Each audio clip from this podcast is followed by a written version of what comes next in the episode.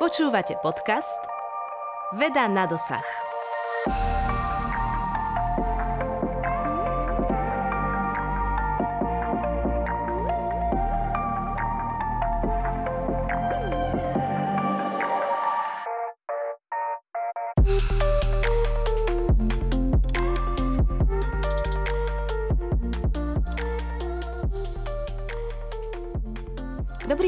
Poslucháči, moje meno je Alžbeta Králiková a budem vás prevádzať dnešným dielom podcastu Veda na dosah. Jednou z najznámejších slovenských riek je rieka Dunaj. Väčšina z nás Dunaj vidí ako mohutný vodný prúd, ktorý si razí cestu z Rakúska, pretne hlavné mesto a pokračuje do Maďarska. Po jeho brehoch ľudia časom vybudovali rôzne hrádze či zátarasy, aby mali jeho tok pod kontrolou a mohli ho využívať trebárs aj na lodnú dopravu. Dnes vieme, že nie všetky zásahy do Dunaja boli najlepšie, mnohé ovplyvnili vzácne rastliny a živočíchy, ktoré sa nachádzajú iba tu a zmenili charakter okolitej krajiny. Je to škoda, pretože práve Dunaj má veľký potenciál aj z hľadiska rekreácie a pobytu v prírode pre všetkých obyvateľov mesta, ktorých záujem o takéto priestranstva neustále rastie. My tu dnes máme hostia, ktorý bol spoluautorom jednej výbornej štúdie, skvelého plánu, v ktorom je presne stanovené, čo treba urobiť, aby sme z Dunaja spravili krásne miesto pre ľudí i pre samotnú prírodu.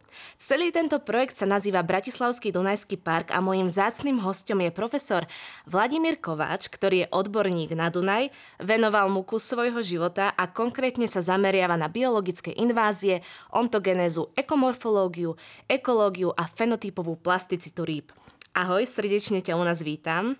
Ahoj, ďakujem veľmi pekne za pozvanie. Veľmi sa teším, že si teda prijal pozvanie. Dúfam, že posluchačom nebude prekážať, keď si budeme týkať, keďže sa dnes nevidíme prvýkrát. Nášho dnešného hostia ste mohli sledovať v prednáške, ktorú nájdete na našom YouTube kanáli Čomu čelia naše rieky. V nej si teda tiež hovoril veľa o Dunaji, o jeho stave, ako na tom je. Plavíš sa teda často asi po Dunaji, že? No po Dunaji sa áno plavím e, vždy, keď je to možné. Takže to je taká moja priorita. E, vždy, keď mám čas a je dobré počasie, tak idem na Dunaj. Určite je to výborný zážitok vidieť Dunaj, mesto, Hradevín a všetky tieto okolité dominanty z toho pohľadu na rieke. Ty máš aj svoju loďku a tiež výskumné zariadenia. Aké používaš? Čo napríklad ti slúži takto na tvoje výskumné činnosti?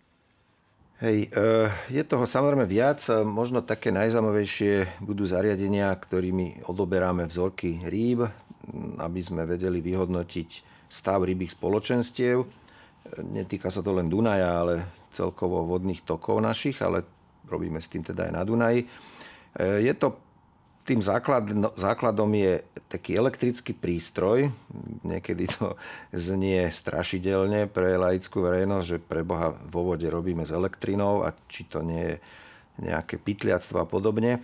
Takže nie, je to certifikovaný prístroj, e, samozrejme treba na špeciálne e, povolenie a pochopiteľne treba absolvovať školenia. Na týmto elektrickým prístrojom vieme tie ryby troška paralizovať, v určitom okruhu samozrejme. Ten dosah zase nie je nejaký dramatický. Pri bežnom nastavení je to tak do 2-2,5 metra, potom sa dá nastaviť taký zase silnejší prístroj, že ide až do hĺbky.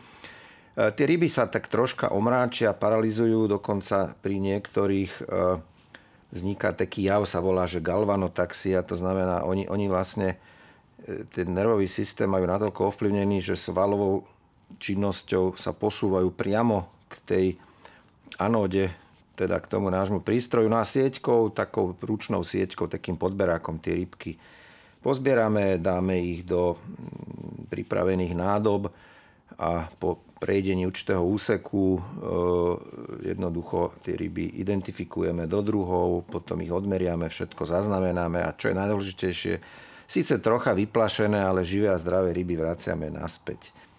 Čo je také, čomu by mal človek venovať pozornosť, keď sa plaví po Dunaji? No v prvom rade, keď sa človek plaví po Dunaji, by mal venovať pozornosť bezpečnosti, pretože Dunaj je medzinárodná e, vodná cesta e, prvej triedy, tuším, ak som to správne povedal, je na nej teda veľká premávka pomerne a aj teda okrem komerčných ľudí je množstvo rekreačných a tak ďalej, čiže v prvom rade treba dávať veľký pozor. Ale čo tak si všímať z toho, čo nám potom robí radosť, tak je to strašne veľa. To záleží na tom, ako má človek nastavené zmysly. Pochopiteľne je tam hlavne príroda, ktorá ako nie je, nie je skrátka nedotknutá, ale stále má svoje čaro. Potom, keď ideme v úseku pri starom, most, pri starom meste, tak samozrejme tam je Bratislava je veľmi pekná e, z hladiny Dunaja alebo potom Devín. Ale spomeniem e, mojich dobrých priateľov Zorku Pálovu a Štefana Pálu, to sú e, naši susedia z Devína a sú svetoznámi umelci, Eh, Zorka vystavovala v New Yorku, v Londýne a tak ďalej svoje diela. Aj dostala ocenenia. Ona robí sochy zo skla. Aj, aj Štepán. Teda oni robia úžasné artefakty zo skla. No a zobral som ich, myslím, že v Lani alebo pred Lani na ten čln a sme sa povozili. A Zorka si tam všímala úplne iné veci ako, ako teda my ostatní smrteľníci. Ju tam zaujala hra svetiel, ako žblnkala voda pri brehu a podobne. No a, ale, a stále si tam robila nejaké také náčrty, čo som teda bol prekvapený, že čo z toho bude. No a ona tam čerpala inšpiráciu a nakoniec teda vytvorila úplne nové diela, nádherné zase sochy zo skla, ktoré teda e, našli inšpiráciu práve v Dunaji. Takže každý si tam nájde to, čomu ho srdce ťahá. Čiže to je dobré odporúčanie pre tých, ktorí hľadajú inšpiráciu, na Dunaji určite nájdú. My dnes ideme prioritne rozoberať projekt Bratislavský Dunajský park, ktorý ste s kolegami dali dohromady. O čo konkrétne v tomto pláne ide? Čo si pod tým môžeme predstaviť? No, dá sa pod tým predstaviť park, doslova ako park. E, mnohí ľudia sa pýtajú, že či to bude niečo ako národný park alebo nejaké chránené územie a tak ďalej.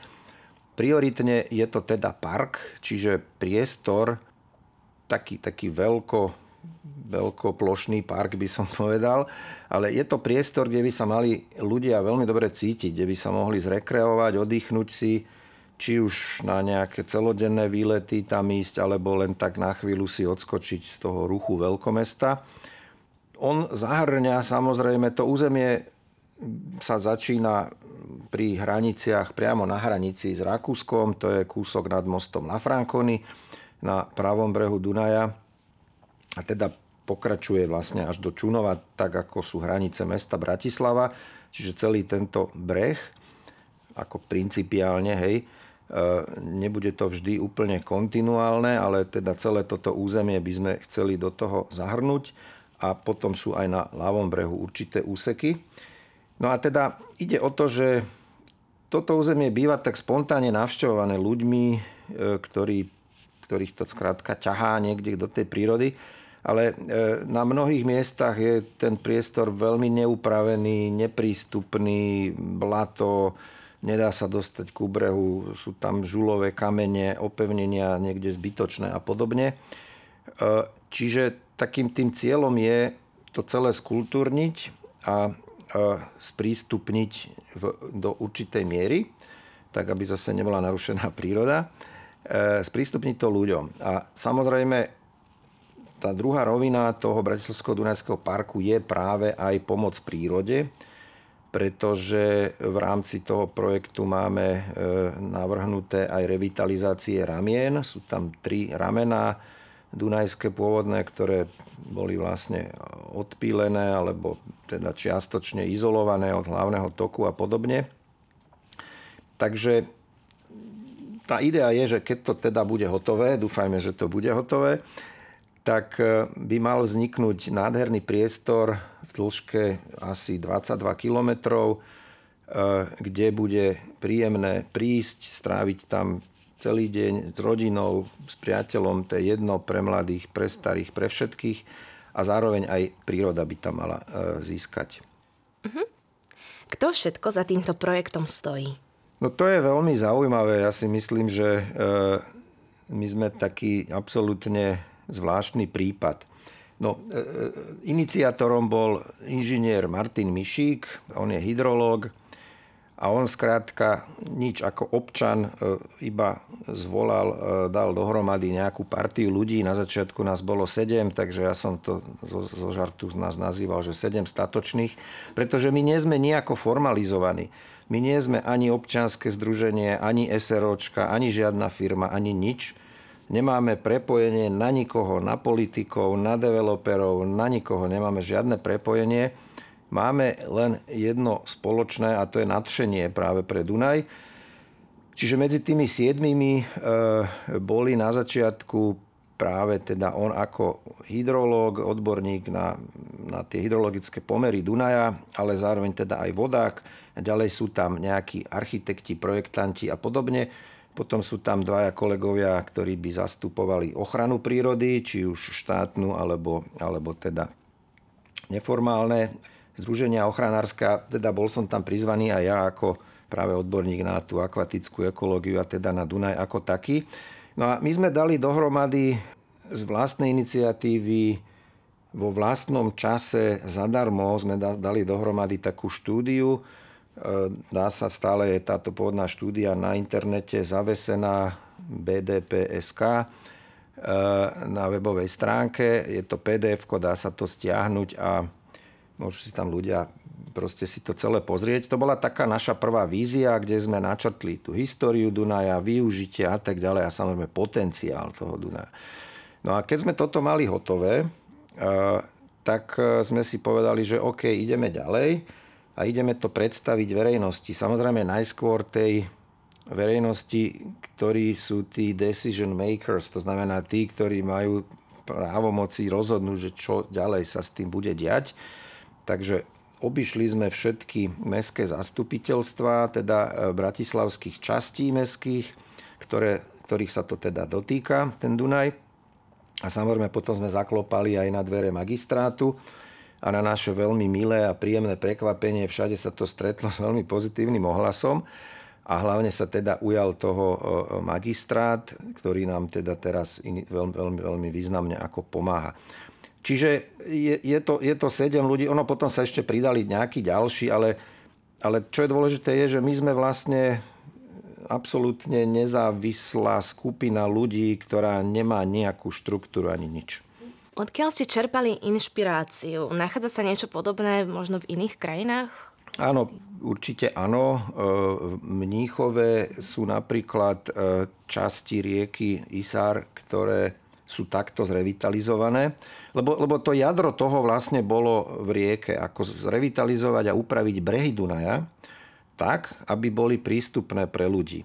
Dnes veľká časť bratislavčanov pozná krásne pláže štrkové nad mostom Lafranconi na Petržalskej strane. Tam, tam to vidíte, tam je nádherná prírodná taká pláž a býva to aj dosť navšťované, ale, ale je to veľmi zle prístupné. No a takýchto úsekov Dunaja máme oveľa viac, kde by mohli takéto pláže byť. No a takéto revitalizácie boli uskutočnené napríklad teda v Mníchove, alebo napríklad aj Viedeň má, má pekne upravené časti. Čiže tak tie inšpirácie e, sme čerpali vlastne z tej podunajskej oblasti. Hm, rozumiem. Ktoré oblasti tento plán pokrýva? Ide o brehy iba v meste alebo aj mimo mesta? No, keďže je to Bratislavský Dunajský park, tak je to len v meste, ale ono mesto má naozaj tie hranice veľmi veľkorysé, čiže skutočne ideme od, e, to ja hovorím, kúsoček nad e, mostom Lafranconi až po prakticky Čunovo, tam, tam kde si končí potom e, hranica mesta.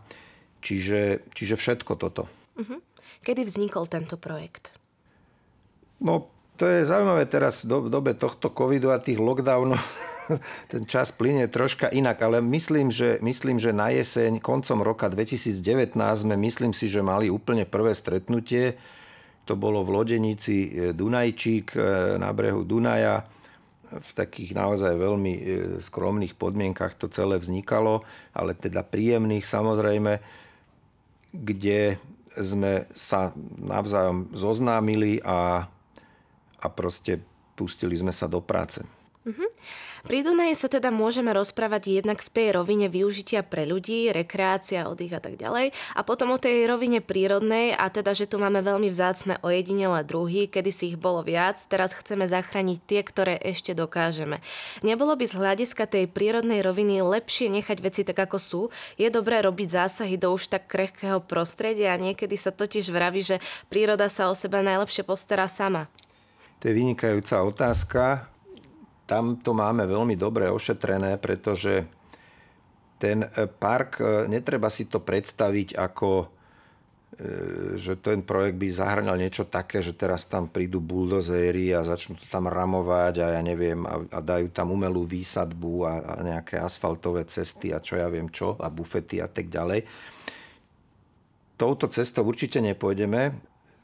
Tam je tá idea postavená na tom, aby tie zásahy boli čo najmenšie a zásahy budú len tam, kde ľudia aj tak už chodia. Kde aj tak proste sú tie miesta navštevované a kde nie sú práve tie veci, čo hovoríš. E, ten, Dunajský, ten Bratislavský Dunajský park bude zahrňať, alebo teda v tej jeho ploche sú dnes už na, ako chránené územia aj, národná, aj národné prírodné rezervácie a to samozrejme zostane nedotknuté. Čiže bude to v podstate pravdepodobne aj formálne akože vnútri toho parku, ale zachová si to status tej štátnej teda národnej prírodnej rezervácie alebo akékoľvek iné sú tam územia s nejakým iným stupňom ochrany, to všetko zostane zachované a práve naopak e, tým, že sa sprístupnia niektoré iné časti, ktoré teda nie sú chránené a, a, a sú vhodné práve na túto rekreáciu, tak tým aj chceme vlastne nasmerovať ľudí, aby, aby nechodili tam, kde nemajú chodiť, teda kde by rušili prírodu a narúšali, ale aby si ju teda mohli užiť a byť v nejakej blízkosti a podobne. Čiže s týmto sme samozrejme počítali a práve toto je veľmi citlivá vec, na ktorú veľmi dávame veľký dôraz, aby sme nič také ako tam nenarušili. Dunaj mal v minulosti svoje močariska, rôzne zátoky a ramená, mohol sa akoby vylievať, vďaka čomu boli aj flóra a fauna veľmi bohaté. Veci sa však zmenili. Dunaj bol viac usmernený do jednotného korita a tá rozmanitosť je v ohrození. Sú v tomto pláne aj návrhy na obnovu takýchto častí? Obnovenie nejakých ramien, zátok alebo vytvorenie nových, aby sme tie staré nahradili? Áno, práve, práve tam sú tri ramená v podstate. Ousišské, starohajské a jarovecké rameno, ktoré každé, každé postihol troška iný osud a, a nie, nie je moc pekný. E, a my teda chceme tieto ramena zrevitalizovať v rámci samozrejme možností. V prvom rade tam, kde sa to bude dať, lebo oni boli odrezané. No, to Ousišské to dostalo najviac e, ako na frak. Tam dokonca sú odložené vraky lodí, ktoré už medzi tým príroda zaniesla nejakými vrstvami. Skrátka, to je v najhoršom stave. Ale aj tie ostatné boli odrezané, aspoň teda na jednej strane e, od hlavného toku. To boli kedysi prietočné ramena, hej, a dnes sú teda odrezané. Čiže, aby som to skrátil, máme práve e, v pláne tam, kde sa to dá, tak ich prepojiť, tak aby zase tam tá voda troška prúdila. Chceme pritom využiť e, tú prírodu samú, pretože máme satelitné snímky, ktoré dnes, keď sa pozriete na Google Earth alebo akékoľvek iné satelitné snímky, tak tam vidíte, kade tie rieky tiekli. To ešte stále dnes vidieť, aj keď sú tam dnes nejaké polia alebo proste možno lesy a tak ďalej. Vždy tam, kde tá rieka mala nejaké korito, kde sú tak, tak skrátka je tam, je tam iná farba.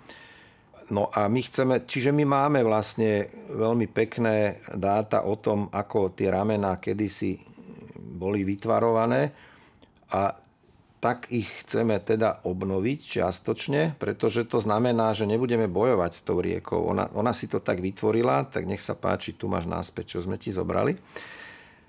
Čiže to je taká hlavná, hlavná idea e, a potom samozrejme e, sú tam nejaké detailné riešenia tak, aby opäť tie brehové línie, ktoré dnes sú na mnohých miestach vyložené tým žulovým kameňom, lomovým kameňom z Devína, majú plniť funkciu stabilizácie brehov, ale samozrejme, e, ako to už u nás býva, boli, boli proste použité v nadmernom množstve aj tam, kde to netreba, a teda tam majú vlastne škodlivý vplyv. Čiže toto by sa odstránilo pri zachovaní práve tej pevnosti a stability tých brehov a zároveň e, by sa teda mal vrátiť troška ten život do tých pôvodných podmienok. Načetli sme aj trošku tému histórie. Ako Dunaj vyzeral kedysi? Máš nejaké osobné skúsenosti, napríklad keď si porovnáš Dunaj z tvojho detstva a dnes? No tak áno, samozrejme, že mám a to je skrátka niečo úplne iné. Je to až sa to človeku nechce veriť, ale je to tak. Ja som vyrastal v starom meste, od starého mosta to bolo asi 200 metrov, tam pri Štúrovej ulici som vyrastal pri Šafcharikovom námestí a mne stačilo prejsť e, cez starý most do Petržalskej strany na Petržalský breh a tam za starým mostom vlastne keď sa išlo smerom doľava, to znamená dolu prúdom, tak tam veľmi skoro už začínala krásna príroda práve tam je to Ovsišské rameno, teda jeho zvyšky už. Čím ďalej človek išiel, tak tým to bolo proste prírodnejšie. A tá Dunaj, to bol vlastne bezzásahový les, dá sa povedať. Čiže tak vyzeral, ako dnes máte možnosť vidieť v niektorých miestach, napríklad pri rieke Morave, teraz sú také, také pásiky lesa, že sú tam popadané stromy a tak ďalej. Skrátka, tam si tá príroda žije. Takže toto bolo prakticky dnes je to už také širšie centrum Bratislavy, takže toto, toto bolo takto blízko. No a, ale ešte mi napadla jedna vec. Ja keď som bol e, prvýkrát v živote na čundri s mojimi bratmi, tedy som mal 11 rokov, tuším, a tedy sa nakrúcal úžasný film. Ja som si na to spomenul, keď som ho videl. Ten film sa volá Sladké hry minulého leta Nakrutil ho Juraj Herc a hrá tam Lasica a Satinsky napríklad, alebo Janka Plichtová a je to nádherný film, e, je to na, na, na báze poviedky Guy de Maupassanta a je to nakrútené v takom impresionistickom štýle a teda tam sa odohráva veľa tých cen. No a oni to nakrúcali, vieš, kde oni to nakrúcali na Jaroveckom ramene, to je tam, kde dnes sú tie houseboty. A my sme na druhej strane vtedy práve čundrovali. My sme videli, že tam prišli filmári a proste robili tam nejaké akcie a ja som vtedy nechápal, o čo ide, ale keď som ten film videl, tak som si vlastne na to rozpamätal. No a v tom filme nádherne sa dajú vidieť aj práve tie čarovné zákutia, lebo hovorím, je to v takom impresionistickom duchu. Čiže nádherné obrazy, úžasné obrazy sú tam. A tam je vidieť, ako tá príroda vyzerala vtedy. Mm-hmm. To si teda určite pozriem. Uh, vedela by si nám porozprávať aj o negatívnych príkladoch ľudských aktivít na Dunaji z minulosti? No to by som vedel rozprávať tak dlho, že by poslucháči pri počúvaní po 4 hodinách zaspali a ešte by som bol iba na začiatku. Možno uh, také, ktoré v tebe najviac rezonujú. Takže samozrejme, no uh, Dunaj kedy si vyzeral úplne inak. Samozrejme, nebolo to jedno hlavné korito, on tiekol v takých ramenách, to vlastne bola taká hustá spleť takých samostatných ako si, ako, akoby ramien. E, bol broditeľný v Bratislave, normálne sa chodilo cez tie ramena a tak ďalej. Potom sa začal ako si dávať do poriadku v úvodzovkách, to znamená regulovať, čiže vzniklo hlavné, jedno hlavné korito, to už sa začalo za Márie Terézie, potom inžinier Lafranconi veľmi prispel k regulácii Dunaja, po ňom je teda tá štvrť alebo ten most pomenovaný. No a, ale to ešte stále, OK, e, tá rieka tiekla a, a bola tam ramenná sústava. No a postupne bolo treba zabezpečovať hlavne e, plavbu, lodnú dopravu, a to znamená zabezpečiť dostatočnú hĺbku pre medzinárodnú plavbu a samozrejme určitá aj protipovodňová ochrana tam zohrávali svoje, takže začali sa tie ramena e, troška tak izolovať, e, začali ich ľudia odrezávať od toho hlavného toku. No a potom ten hlavný zásah dostal Dunaj samozrejme vodným dielom Gabčíkovo, teda pokiaľ sa bavíme o tej našej časti Dunaja. Čiže tam bol ten zásah taký veľmi brutálny, by som povedal, pretože tie veci, o ktorých som doteraz hovoril, oni išli tak postupne, krok za krokom nejako a nemali taký jednorazový dosah, ale vodnedelo Gabčíkovo malo obrovský jednorazový dosah, taký veľmi brutálny. A je to predovšetkým o tej hydromorfológii. To znamená, že e, tá rieka zmenila úplne svoj charakter.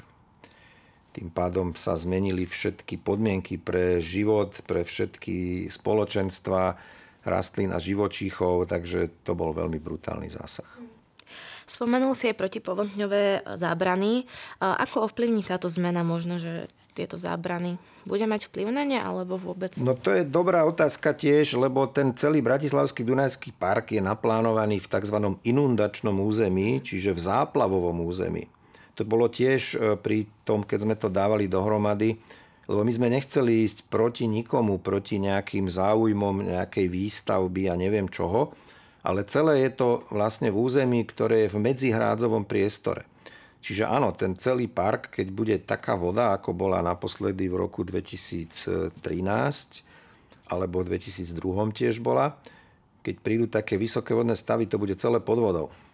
Čiže to je ďalšia vec, ktorú sme mali na pamäti a ktorá je aj nejakou zárukou toho, že tam sa nechce, že nemáme v úmysle tam nič projektovať, nejaké stavby a podobné veci, pretože tam ani žiadne byť nemôžu. Keď som si prezerala materiály v tomto pláne, ide častokrát o úpravu brehov, ktoré v súčasnosti nemajú prirodzený prírodný charakter, a ktorý chceme teda Dunaju vrátiť. Ako vplýva na Dunaj to, že teraz tie brehy nemajú tento charakter? Čo sa zmení, keď tie brehy upravíme? No keď ich upravíme, tak samozrejme sa zmení hlavne to, že e, každý človek sa ľahšie dostane k tomu brehu a bude si tam môcť sadnúť a rekreovať sa, ísť sa okúpať v lete, alebo otužilejší samozrejme aj, aj teraz môžu sa ísť okúpať. Čiže veľmi taký, taký prirodzený prístup tam bude, to je prvá vec, čiže to je pre ľudí. No a pre prírodu je to tiež veľmi dôležité, pretože, tu som už spomínal, tieto, toto opevnenie brehovej línie vlastne zlikvidovalo e, úplne tie pôvodné habitaty, čo tam boli. Habitaty to sú miesta, kde žijú nejaké, nejaké organizmy a ktoré tie organizmy teda potrebujú. Čiže to sú také miesta s určitými vlastnosťami. Hej. Každý organizmus má svoj habitat. No a teraz, keď tam boli pôvodné prírodné brehy, tak tam bolo určité spoločenstvo organizmov a keď sme to zmenili, tak samozrejme je tam úplne iné spoločenstvo teraz. A je to taký hrubý, to bol jeden z tých práve hrubých zásahov do tej prírody. No a keď my to vrátime do pôvodného stavu, ono si to rieka potom už sama samozrejme dotvorí, no tak vlastne dáme šancu opäť tým organizmom, aby sa tam vrátili. Lebo my sme ich nevyhubili úplne, to zase nie. My sme ich len proste potlačili, zmenšili sme im priestor a tak ďalej teraz tam budú môcť vrátiť. Ty sa vo svojich výskumoch zameriavaš najmä na ryby, na rybiu populáciu. Hovoríš aj o tom, že z tohto hľadiska je na tom Dunaj horšie ako kedysi, že ryby stratili svoje miesta na trenie a na rôzne životné potreby. Ak by sa podarilo tento plán aplikovať, pomôže to aj rybiemu spoločenstvu? No presne tak, áno. E, to vlastne nadvezujeme na tú predchádzajúcu moju odpoveď. Presne tieto habitaty E, majú aj úlohu, že sú vhodnými neresiskami alebo e, takými miestami, kde, kde odrastá mláď rýb. Hej, veľ, veľmi veľa druhov. V Dunaji žije veľmi veľa druhov rýb. V celom Dunaji je to vyše 100 druhov rýb a týmto je Dunaj rieka s najvyššou biodiverzitou, čo sa týka rýb. V celej Európe. V celej Európe neexistuje žiadna iná rieka, ktorá by mala takúto vysokú rozmanitosť a z toho vyše 80 druhov žije aj v našom úseku Dunaja na Slovensku. To je úžasné. No a práve on, ich stavy sa znížili práve kvôli tomu, že nemajú neresiska, nemajú sa kde neresiť, alebo nemajú, nemá kde odrastať ich mlať. Čiže touto úpravou brehov a ešte možno nejakými ďalšími drobnými úpravami by sme mali, alebo chceli by sme dosiahnuť, a malo by sa to podariť, že zväčšíme kapacitu práve tých neresísk e, a tým pádom pomôžeme tým rybým populáciám, aby, aby sa teda začali zotavovať troška. Vedel by si nám v stručnosti povedať aj o stave rýb teraz, čo ich ohrozuje, aby mali poslucháči možno predstavu? Toto, o čom hovoríme už celý čas, to znamená, to sú tie hydromorfologické zmeny, pretože voda v Dunaji je veľmi čistá. Po stránke chemického alebo biologického znečistenia je na tom Dunaj v porovnaní s inými riekami veľmi dobre, ako absolútna špička dokonca v Európe. Takže kvalita vody problém nie je.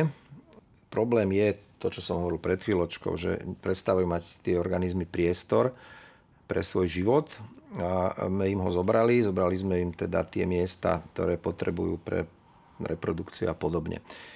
Takže ten stav, je, ten stav tomu zodpovedá. My robievame raz za 6 rokov sa zúčastneme na veľkej medzinárodnej expedícii, volá sa to Joint Danube Survey, už boli 4, no a tam sa vlastne robí výskum všetkého, čo sa týka Dunaja, životného prostredia Dunaja a robí sa to jednotnou metódou na celom úseku od Nemecka až po, až po ústie a sa potom vyhodnocuje. No a tam sme sa zhodli s kolegami zo zahraničia, že, lebo to nie je len u nás, zase aby som e, nehovoril, tieto všetky fenomény sa odohrávajú aj v iných častiach Dunaja.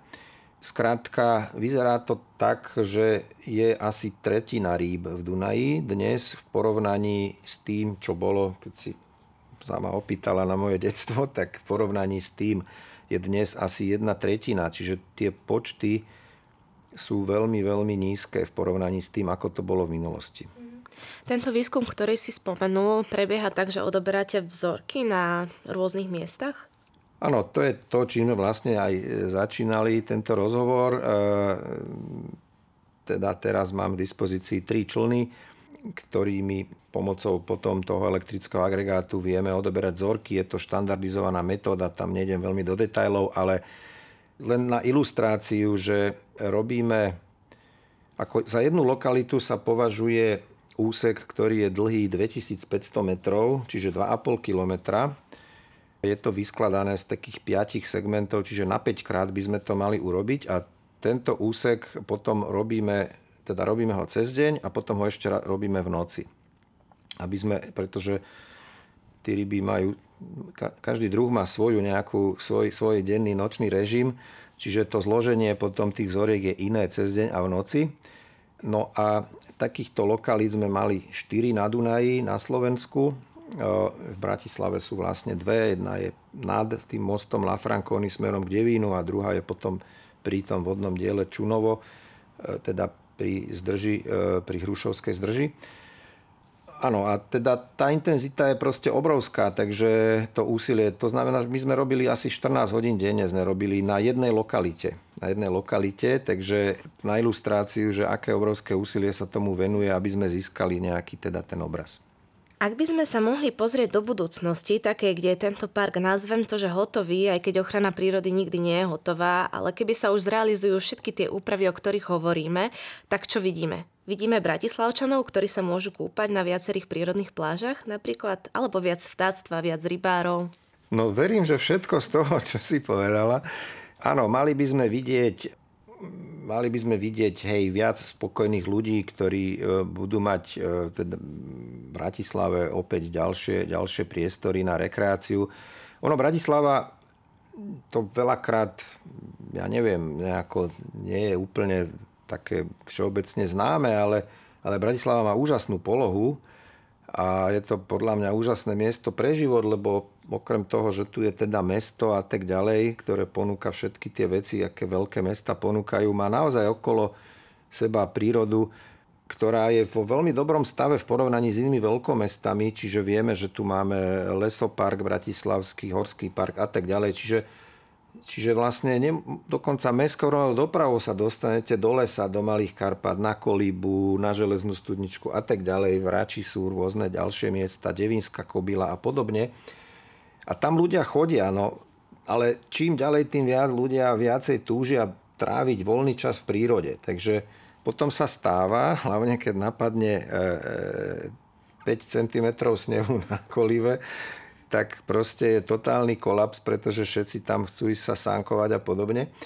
No a skrátka tento Bratislavský Dunajský park vytvorí ďalší veľký priestor, že teda čo ja viem, 30% tých ľudí, ktorí pôjdu cez víkend do prírody, si povedia, OK, tak dnes nejdem na tých malých Karpát, ale dnes ideme k Dunaju. Čiže troška sa to viacej, viacej sa to rozloží, veríme. Takže to je ten jeden aspekt. No a druhý je, áno, malo by tam byť aj viacej vtáctva, viacej rýb, viacej krkajúcich žiab by malo potom za súmraku byť počuť a podobne. Zmení sa aj panoráma? Že napríklad niečo z neho zmizne? Panoráma by sa nemala meniť vôbec, to určite nie. Tie zásahy budú naozaj veľmi nežné, veľmi s, takou, s, tou, s tou prírodou ako v súlade. Mm, panoráma určite nie. Kedy môžeme predpokladať, že sa tento projekt začne budovať a aplikovať? Respektíve, dočkáme sa niekedy aj jeho plnej realizácie? No, dúfam, že sa dočkáme, samozrejme. No, ja to nechcem zakriknúť, ale zatiaľ sa to vyvíja lepšie, ako sme kedy snívali lebo my keď sme to dávali dohromady, tak sme si povedali, že OK, no myšlienky máme pekné, ale k realizácii je ďaleko, lebo potrebuješ na to samozrejme peniaze, ale aj keď máš peniaze, to ešte tiež nie je všetko, lebo treba rôzne povolenia a tak ďalej. Takže my sme to uchopili od začiatku ako taký modulárny projekt, že modulárny systém, že, že celé sa to teda bude volať Bratislavský Dunajský park, ale to neznamená, že teraz soberú sa krompáče, lopaty a ide sa budovať a naraz sa to celé postaví na tom 22 km proste celom úseku. Ale že sa vytipujú nejaké také prioritné miesta, tam nejaká malá lokalita sa urobí a potom postupne sa takto pôjde ďalej a ďalej a sme si predstavovali, že možno, že to bude trvať, ja neviem, aj 15 rokov, kým sa to dá dokopy. No ale naozaj to sa stretlo s veľmi pozitívnou odozvou, hlavne teda mesto Bratislava, pán primátor osobne to veľmi privítal a začal to aj podporovať, takže takú mám dobrú správu, že e, pred asi mesiacom sme odovzdali už nie, že štúdia, taká nejaká vízia amatérska, ale materiál, ktorý je podkladom pre územno plánovacie ďalšie procesy. V tomto ja sa nevyznám, takže možno nepoužívam správnu terminológiu, ale skrátka my sme spolupracovali s Metropolitným inštitútom Bratislava. E, veľmi dobrá, fajn, veľmi fajn spolupráca a dnes už je to v podobe, že sú presne tie jednotlivé lokality, ktoré, ktoré teda sa budú nejakým spôsobom riešiť, tak sú veľmi presne už identifikované, sú tam identifikovaní vlastníci, sú tam identifikované možné problémy, alebo teda, ale problémy nie neriešiteľné, ale proste, že čo tu treba urobiť, aby sa to mohlo posunúť ďalej a tak ďalej. A je to už vo veľmi podrobnej mierke, čiže, čiže je to už pripravené teraz na realizáciu v podstate. Takže to je jedna veľmi dobrá správa a opakujem, že tí, čo majú tie rozhodujúce právomoci rozhodovacie, tak tí sú tomu naklonení. No a ešte dokonca, aby to znelo ešte neuveriteľnejšie, tak, tak dokonca sa zdá, že aj financie e, sú na dobrej ceste, aj keď zase nechcem to zakriknúť, lebo Murphyho zákon hovorí, že keď sa niečo môže pokaziť, tak sa pokazí a samozrejme, že sa môže pokaziť. No ale prešiel tento Bratislavský Dunajský park spolu s inými inými návrhmi na revitalizáciu našich vodných tokov, ako je Morava a tak ďalej, prešiel do prvej etapy plánu obnovy. Plán obnovy to sú tie stovky miliónov, ktoré ideme dostať, teda dúfajme, keď sa zase nič nepokazí z Európskej únie. A tie peniaze treba aj rýchlo čerpať. No a teraz je tu vlastne ideálna príležitosť, pretože je tu myslím si, že veľmi dobrý nápad. Je už rozpracovaný vo vysokom štádiu tak, že je realizovateľný. Sú tu peniaze, ktoré treba rýchlo minúť. No tak myslím si, že by sa to malo rýchlo zrealizovať. Takže tá odpoveď na tvoju otázku znie, že prvé výsledky neviem, možno o 2, o 3 roky by mohli byť už viditeľné. Nehovorím to určite nie, že celý ten park, že by bol hotový, to nie, ale ale tie prvé výsledky by už možno, že mohli byť. Čiže verím, že sa veľmi rýchlo začne, začnú, začne s tými prácami. Znie to teda veľmi pozitívne. Ja veľmi dúfam, že sa toho dočkáme, lebo už len z toho materiálu, ktorý som čítala, to skutočne vyzerá na veľkú zmenu k lepšiemu. Máme pri Dunaji aj ďalšie oblasti, ktoré majú takýto potenciál? No Dunaj e, celý naozaj svojou mohutnosťou, majestátnosťou a aj tou čistou vodou e, ponúka vlastne celý svoj úsek na takéto nejaké využitie. Samozrejme nie úplne v tomto duchu, tu sme predsa len v meste, takže preto aj teda je to takýto park. To je zhoda okolností, ja neviem, či to tu môžem povedať, ale e, e, proste už vyše 30 rokov existuje myšlienka vytvoriť Národný park Podunajsko. To tiež neznamená, že celý Dunaj úplne, hej, ale určité časti, ktoré sú ešte dostatočne zachovalé a časť z nich je aj práve pri Bratislave, to sú práve lesy tam pri Lafranconi troška a potom ale ostrov Sihoď a smerom k Devínu. Skrátka, dobre začala sa oprašovať táto myšlienka. Čo k tomu chýba, jediné je to čo je také strašne perverzné slovné spojenie, ktoré dnes počúvame a to je politická vôľa. Hej? Proste politici, keď sa zatnú, alebo im to z nejakého dôvodu nevyhovuje, radšej nejdem do detailu rozoberať, čo sú tie dôvody, tak potom tzv. chýba politická vôľa, takže neviem, ako sa toto podarí, ale skrátka dobre žije aj táto myšlienka a tam ale by to išlo, tam by už išlo o teda štatút Národného parku, čiže to je nejaký stupeň ochrany. Zatiaľ, čo ten Bratislavský Dunajský park je naozaj park na rekreáciu. Vnútri v tom parku bude aj Národná prírodná rezervácia, časť dokonca môže mať štatút tzv. prírodného parku a tak ďalej. Ale, ale celkovo e, je to teda e, priestor, ktorý má prioritne slúžiť na rekreáciu. A toto by bol teda Národný park. Vieme dobre, že v Národnom parku takisto je možná rekreácia ale samozrejme sú tam nejaké iné, iné teda obmedzenia. Tak uvidíme, ako to dopadne, ale Dunaj by si to zaslúžil. Maďari to majú, Rakúšania to majú, v Česku, pri Morave, všade okolo nás to je, ale u nás nemáme ani jeden národný park, ktorý by sa týkal proste riečných ekosystémov. Ja sa ešte trošku vrátim k Dunaju. Hovoril si, že Dunaj je teraz keby v Európe v dobrom stave. Čo sa týka ostatných riek v rámci Slovenska, ako to vyzerá? Tak tam je to taká bittersweet symphony. sú rieky, ktoré sú v dobrom stave, sú rieky, ktoré nie sú v dobrom stave. A zase to treba tiež ešte rozdeliť, lebo tie sú dve, dva najväčšie problémy e, pre rieky sú buď teda tie hydromorfologické zásahy, alebo čistota vody. Hej. No a niektoré rieky majú peknú hydromorfológiu, ale sú veľmi znečistené a vice versa. Iné zase majú čistú vodu, ale sú zdevastované tými hydromorfologickými zásahmi. Dá sa to tak povedať, že všeobecne, lebo my sme robili na celom Slovensku, teda ja som robil s môjim tímom výskumy v tomto smere. Keby som to zhrnul do nejakých dvoch, troch vied, tak čím menší vodný tok, tak tým má väčšiu šancu, že je v lepšom stave. Čiže tie väčšie vodné toky sú proste viacej postihnuté.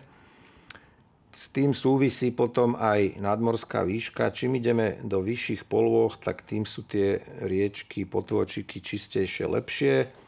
A potom regionálne e, severné Slovensko je na tom lepšie ako južné, ale to všetko spolu súvisí. Čiže a, a teda ten dôvod, prečo sú tie horské a podhorské rieky, riečky v lepšom stave je, že tam je menej dostupný terén, že tam to človek nestihol ešte zničiť. Čiže zhruba takýto nejaký obraz. V úvode som ťa trošku predstavila a teda odznelo, že sa venuješ aj výskumu fenotypovej plasticity rýb. Čo to znamená? Fenotypová plasticita nielen rýb, ale celkovo organizmov to je vlastnosť všetkých živých bytostí, vďaka ktorej život môže existovať. Pretože to je tá vlastnosť, že na základe genómu, ktorý máme proste daný a dedíme ho, na základe genómu počas individuálneho vývinu, čiže ontogenézy, čiže ako rastie nejaký organizmus, tak zoberme si teda tie ryby, ako sa vyvíjajú a rastú, tak e, majú interakcie s prostredím. Je nejaká teplota vody, e, sila prúdu a tak ďalej, proste rôzne, ale dokonca prítomnosť predátorov alebo aj tlak rybárov a podobne. to sú všetko interakcie s prostredím a v tých génoch nemáme všetko. Tam máme proste nejaký taký, taký, taký všeobecný návod na výstavbu organizmu, ale ako ten organizmus potom presne vyzerá, to je ten fenotyp. Hej? Čiže genom, genotyp to sú tie gény a, a fenotyp je to, čo potom vidíme, to je výsledok. Hej, čiže my, čo tu sedíme v tomto štúdiu, my, sme, my, my vidíme naše fenotypy, ale nevidíme naše genotypy.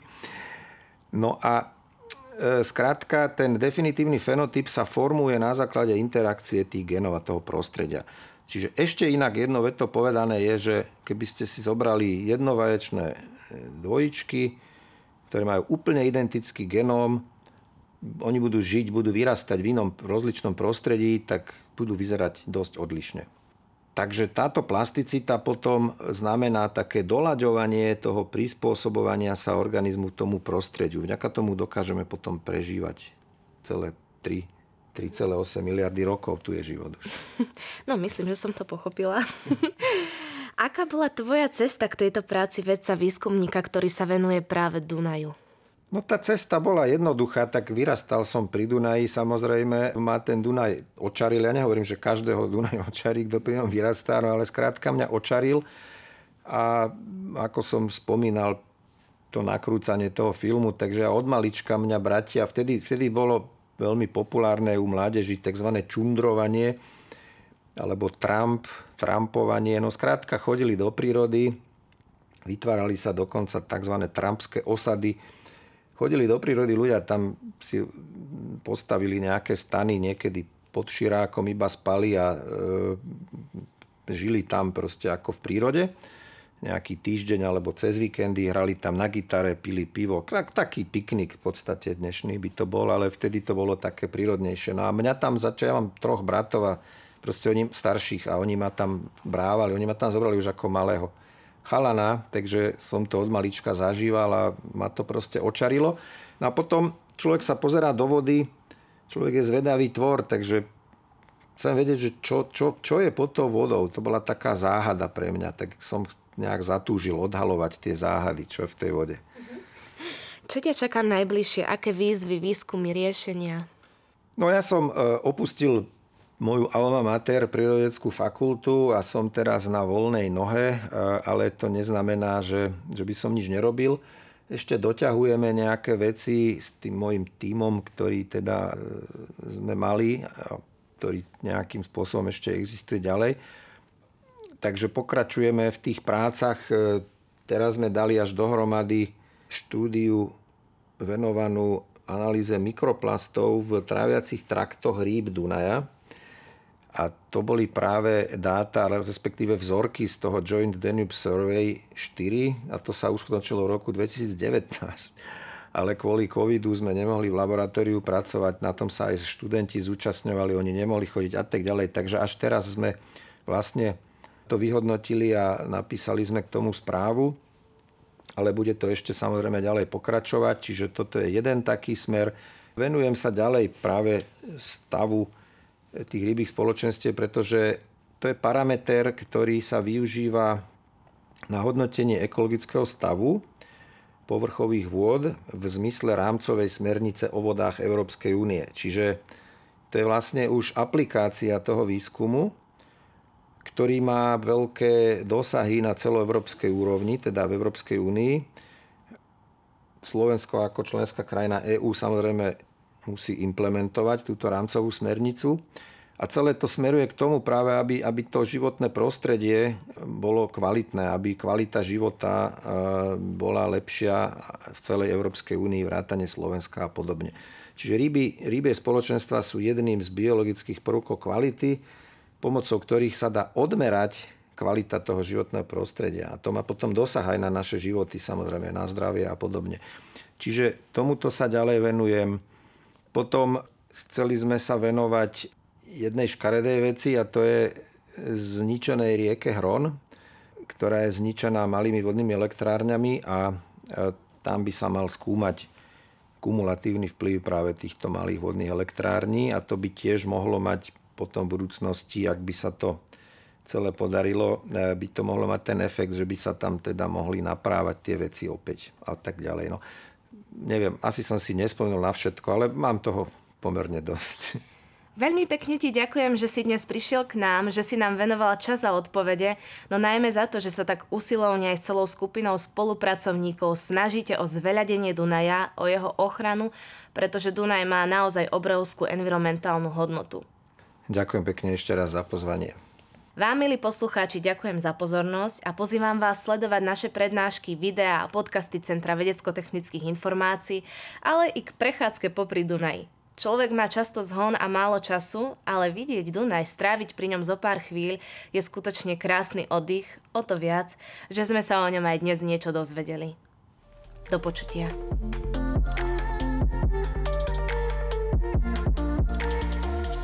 Počúvali ste podcast Veda na dosah. Vyrobilo Centrum vedecko-technických informácií Slovenskej republiky v roku 2022. Tento projekt je spolufinancovaný z prostriedkov Európskeho fondu regionálneho rozvoja v rámci operačného programu Integrovaná infraštruktúra. Európska únia. Investícia do vašej budúcnosti.